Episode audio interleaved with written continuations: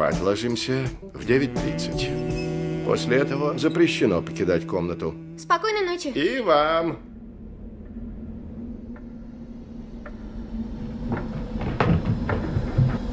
Слышала?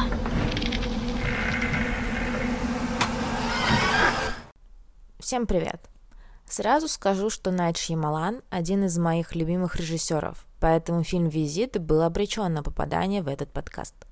Конечно, у Шьямалана есть много других не менее замечательных работ, но именно «Визит» идеально подходит для нашего обсуждения в контексте хорроров. «Визит» вышел на экран в 2015 году под слоганом «Любовь родственников не знает предела». Фильм получил смешанные отзывы от критиков. Так, сайт рецензии Rotten Tomatoes пишет, что «Визит» доставляет любителям ужасов приятное сочетание острых ощущений и смеха, а также сигнализирует о долгожданном возвращении форму сценариста и режиссера Найта Шьямалана. Ну, а я люблю этот фильм за невероятный саспенс и неожиданный твист, те фишки, которыми славится Шьямалан. Перейдем же к самому хоррору.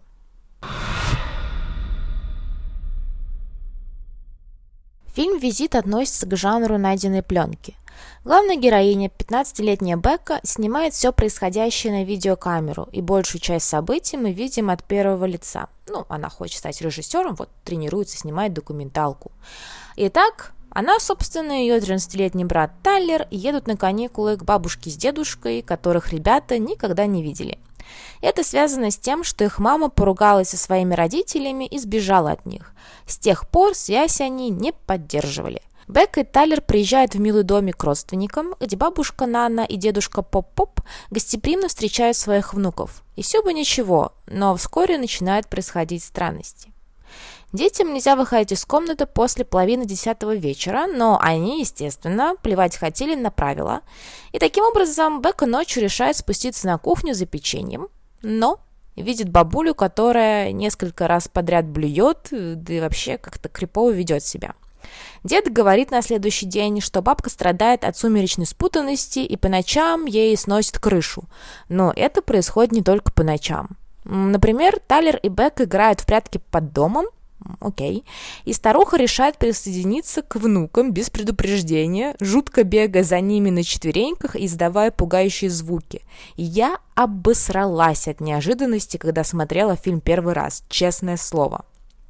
Кстати, по поводу обосраться. У деда недержание, но вместо того, чтобы выбрасывать подгузники, он в прямом смысле слова собирает свое дерьмо в сарае. Nice. Nice.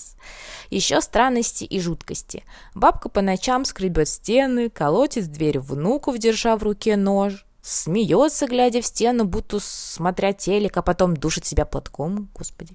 Дед набрасывается на незнакомца, утверждая, что тот за ним следит. Наряжается на несуществующую вечеринку, засовывает себе ружье в рот Аки Курт Кобейн. Атмосфера нагнетается, адекватность поведения дедов катится к нулю, и вот мы доходим до поворотного момента. Итак, самая жуткая сцена, наряду с догонялками по домам, дети наконец-то показывают маме, ее родители по вебке, и оказывается, что это не ее родители. Но пока помощь в пути, детям предстоит сыграть со стариками в настольную игру. И не только настольную, и не только сыграть. Бека спускается в подвал и находит там трупы своих настоящих дедушки с бабушкой, а также униформу из психиатрической больницы, где те работали. Оказалось, что ложный бабка и дед лечились в этой психушке и очень завидовали настоящим родственникам Бекки и Таллера, так как те смогут провести целую неделю с внуками. Своих внуков у пациентов не было, потому что самозванная бабушка утопила своих детей. Ну, в общем, они убили настоящих Нану и Попопа и заняли их место. Все было замечательно, но вот беда, внуки перестали слушаться, а значит, их тоже придется убить. Дед запирает Бекку в спальне со старухой, а сам измывается над Таллером. И тут начинается жесть. Дед снимает подгузник, в который только что наложил гору, и размазывает все это по хозяйству, по лицу Талера. Мало того, что это в целом отвратительно вызывает э, рвотный рефлекс, вспомните вдобавок к этому, что у мальчика фобия, связанная с микробами. Но пацан берет верх над дедом и убивает его, многократно разбивая голову дверью холодильника. Класс. В это же время а, бабка гоняется по спальне в темноте за Бекой. Тут есть прям криповые моменты, когда она неожиданно откуда-то появляется, издавая жуткие звуки. В конце концов старуха высовывается за плеча девочки, отражаясь в зеркале, и несколько раз бьет Бекку об него головой. Но девочка хватает осколок стекла и убивает им старуху. Таким образом, дети остаются живы, даром что, становясь убийцами, получая психическую травму на всю жизнь. Вообще, очень-очень-очень-очень-очень-очень жаль настоящих бабушку с дедушкой, которые никогда не видели внуков, так радовались их приезду, ждали, а в итоге их убили собственные пациенты. Это невероятно обидно. Мама, с бабушкой и дедом происходит что-то неладное. Они пожилые люди. В каком-то смысле ребятам приходится столкнуться со своими страхами и фобиями. Мизофобия Таллера, то есть боязнь микробов, совсем не помогает ему, когда дед окунает лицо мальчика в использованный подгузник. Кроме того, у парня есть особенность. Когда он находится в стрессовой ситуации, то будто бы замирает, замерзает и не может пошевелиться. Нам приводят в пример случай, когда он играл в футбол и в решающий момент просто замерз, из-за чего команда проиграла. Но в кульминационный момент фильма Тайлер перебарывает себя и отмерзает, набрасываясь на безумного старика и молотя его голову дверцей холодильника. У Бекки есть проблемы с принятием себя и нелюбовью к зеркалам. Но именно осколок зеркала спасает ее жизнь, когда девушка вонзает стекляшку в старуху, нанося той смертельное ранение. В общем, неплохо внуки покутили. Славно вышло.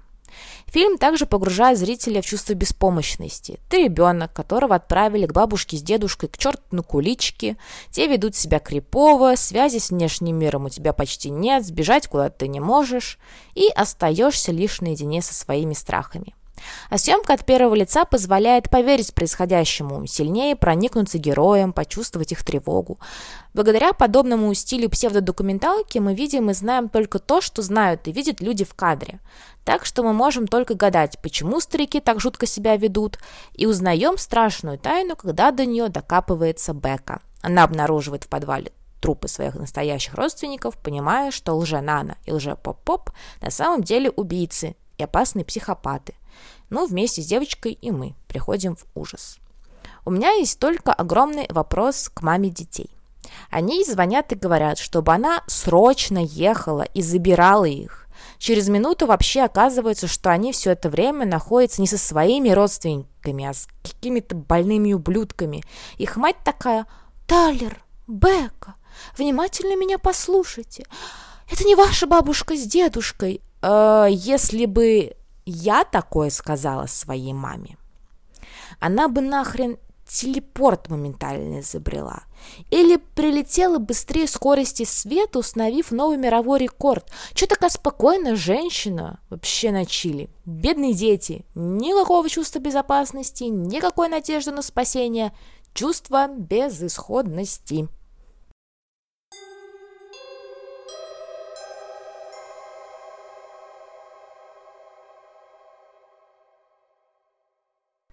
Думаю, в фильме есть огромная отсылка на сказку Гензель и Гретель. Помимо общего вайба, есть какие-то конкретные детали – так старуха просит девочку залезть в духовку, чтобы почистить ее. На второй раз бабка вообще закрывает девочку внутри, так что и у нее, и у зрителя начинается паника. Потом она, правда, открывает дверцу, но облегчение как бы не наступает полностью. Остается это тревожное чувство и боязнь неадекватных действий старухи. Еще бабка очень вкусно готовит, как ведьма из сказки. Помимо прочего, в сказке ведьма жила в лесу, вдали от цивилизации. В фильме мы видим такой же ход. Дед с бабкой живут у леса, рядом почти никого нет, а добраться до городка можно только на машине. В такой обстановке дети оказываются еще более уязвимы. Мне кажется, визит в каком-то смысле модернизирует сказку Гензель и Гретель. Новое зло, которое движет стариками, это психическое расстройство. Тропу из панировочных сухарей заменяет видеотропа, материал, который снимают дети. А уязвимость девочки и мальчика усиливается отсутствием постоянной связи с цивилизованным миром. Может, я только потягиваю это за уши, но впечатление сложилось у меня вот такое вот. Немного хотелось бы поговорить про недостатки фильма, которые прямо бросаются в глаза – Мама отправила детей, пусть и по их просьбе, дедушки с бабушкой, которых те никогда раньше не видели.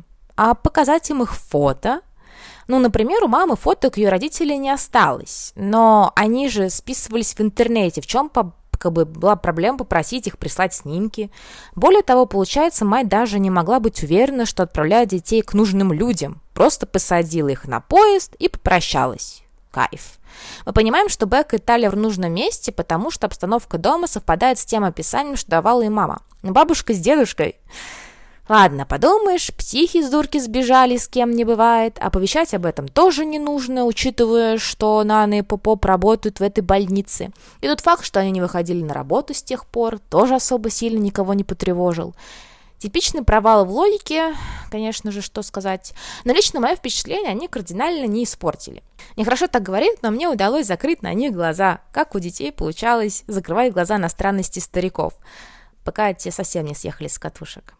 И, например, эм, пока они не повесили прямо у себя во дворе девушку из клиники, которая что-то заподозрила. Но вот тут уже, конечно, не совсем все. Кажется, можно начинать волноваться, ребята, да, пора. Кстати, достаточно любопытная деталь. Когда дети со своим лже-дедом катаются по городу, они играют в игру. Талер убирает здание, а Бека придумывает и рассказывает, кто там живет. Мальчик убирает полицейский участок, и сестра говорит, что там работает офицер Джерри, который никогда не подходит к телефону, так как больше он как бы, любит заниматься латиноамериканскими танцами и посвящает свое время этому. Мы часто играем в игру, когда один указывает здание, а второй должен рассказать, кто там живет и чем занимается. А. Бека, расскажи про полицейский участок. Там работает коп по имени Джерри. Но его никогда нет на месте. Он не отвечает на звонки, потому что мечтает лишь о том, чтобы танцевать фламенко. Отлично, моя очередь. В конце, когда мама звонит в полицию, автоответчик говорит, что никого нет на месте, и офицер Джерри сейчас не может подойти к телефону. Только желанием добавить эту интересную деталь я могу объяснить тот факт, что в полиции никто не берет трубку, а автоответчик называет имя конкретного офицера. Так что такой, скажем, сюжетный провал я могу объяснить.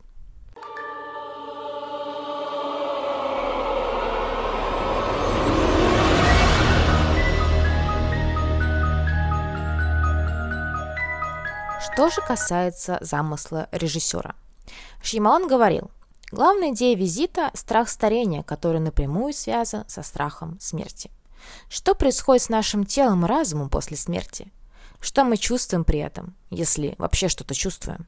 Все это мне самому дико интересно. Мне показалось, что это может быть отличной темой для фильма. Показать, как люди доходят до состояния паранойи из-за мысли о старости. Надеюсь, этот сюжет заставит аудиторию смеяться и бояться одновременно. Для меня в картине важны и зрелищность, и посыл. На протяжении фильма несколько раз повторяется мысль о том, что Нана и Поп-Поп так себя ведут, потому что они уже старики. Это все старость. Всю крепоту мы списываем на нее. Получается, старость должна нас пугать?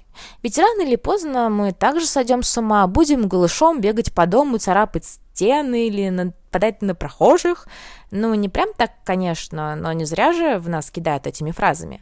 Подкрепляют слова физическими отвратительными функциями, которые тоже нам всем знакомы. Страшно то, что это не сверхъестественное кино. Вероятно, вы, как и я, могли думать местами, что сюжетный поворот заключается в том, что бабка с дедом на самом деле какие-нибудь колдуны или привидения, хз. Но нет, ужас и заключается в том, что их состояние вполне реально – Болезнь Альцгеймера, недержание, старческий маразм и слабоумие, рвота, да даже сумеречное помрачение сознания, которое упоминается в фильме, вполне реальны. Они, к сожалению, могут произойти с каждым из нас, и это действительно пугает. Еще один мотив фильма неразрывно связан с семьей мотивом прощения. Сам режиссер говорил, что для него «Визит» очень духовный фильм. Цитирую. Помимо элемента ужасов и развлечения для зрителей, я хотел рассказать им про такую человеческую эмоцию, как прощение. Как справиться с несправедливыми обвинениями или действиями близких людей? Как научиться прощать? Все эти важные вопросы подняты мною в фильме. Если бы мама Бекки Таллера пошла навстречу своим родителям и помирилась с ними, то всего этого кошмара бы не было. Если бы она элементарно сама привезла их, а не отправляла от них на поезде, ничего не произошло бы. Иногда все-таки стоит побороть страхи, перестать упрямиться, попытаться понять своих близких и сохранить семью. Спасибо, что дослушали эпизод до конца. Он достаточно короткий. Думаю, у вас должно было это получиться. Подписывайтесь на телеграм-канал, который можно найти по названию подкаста. Там теперь открыты комментарии, и вы можете делиться своими впечатлениями. До встречи.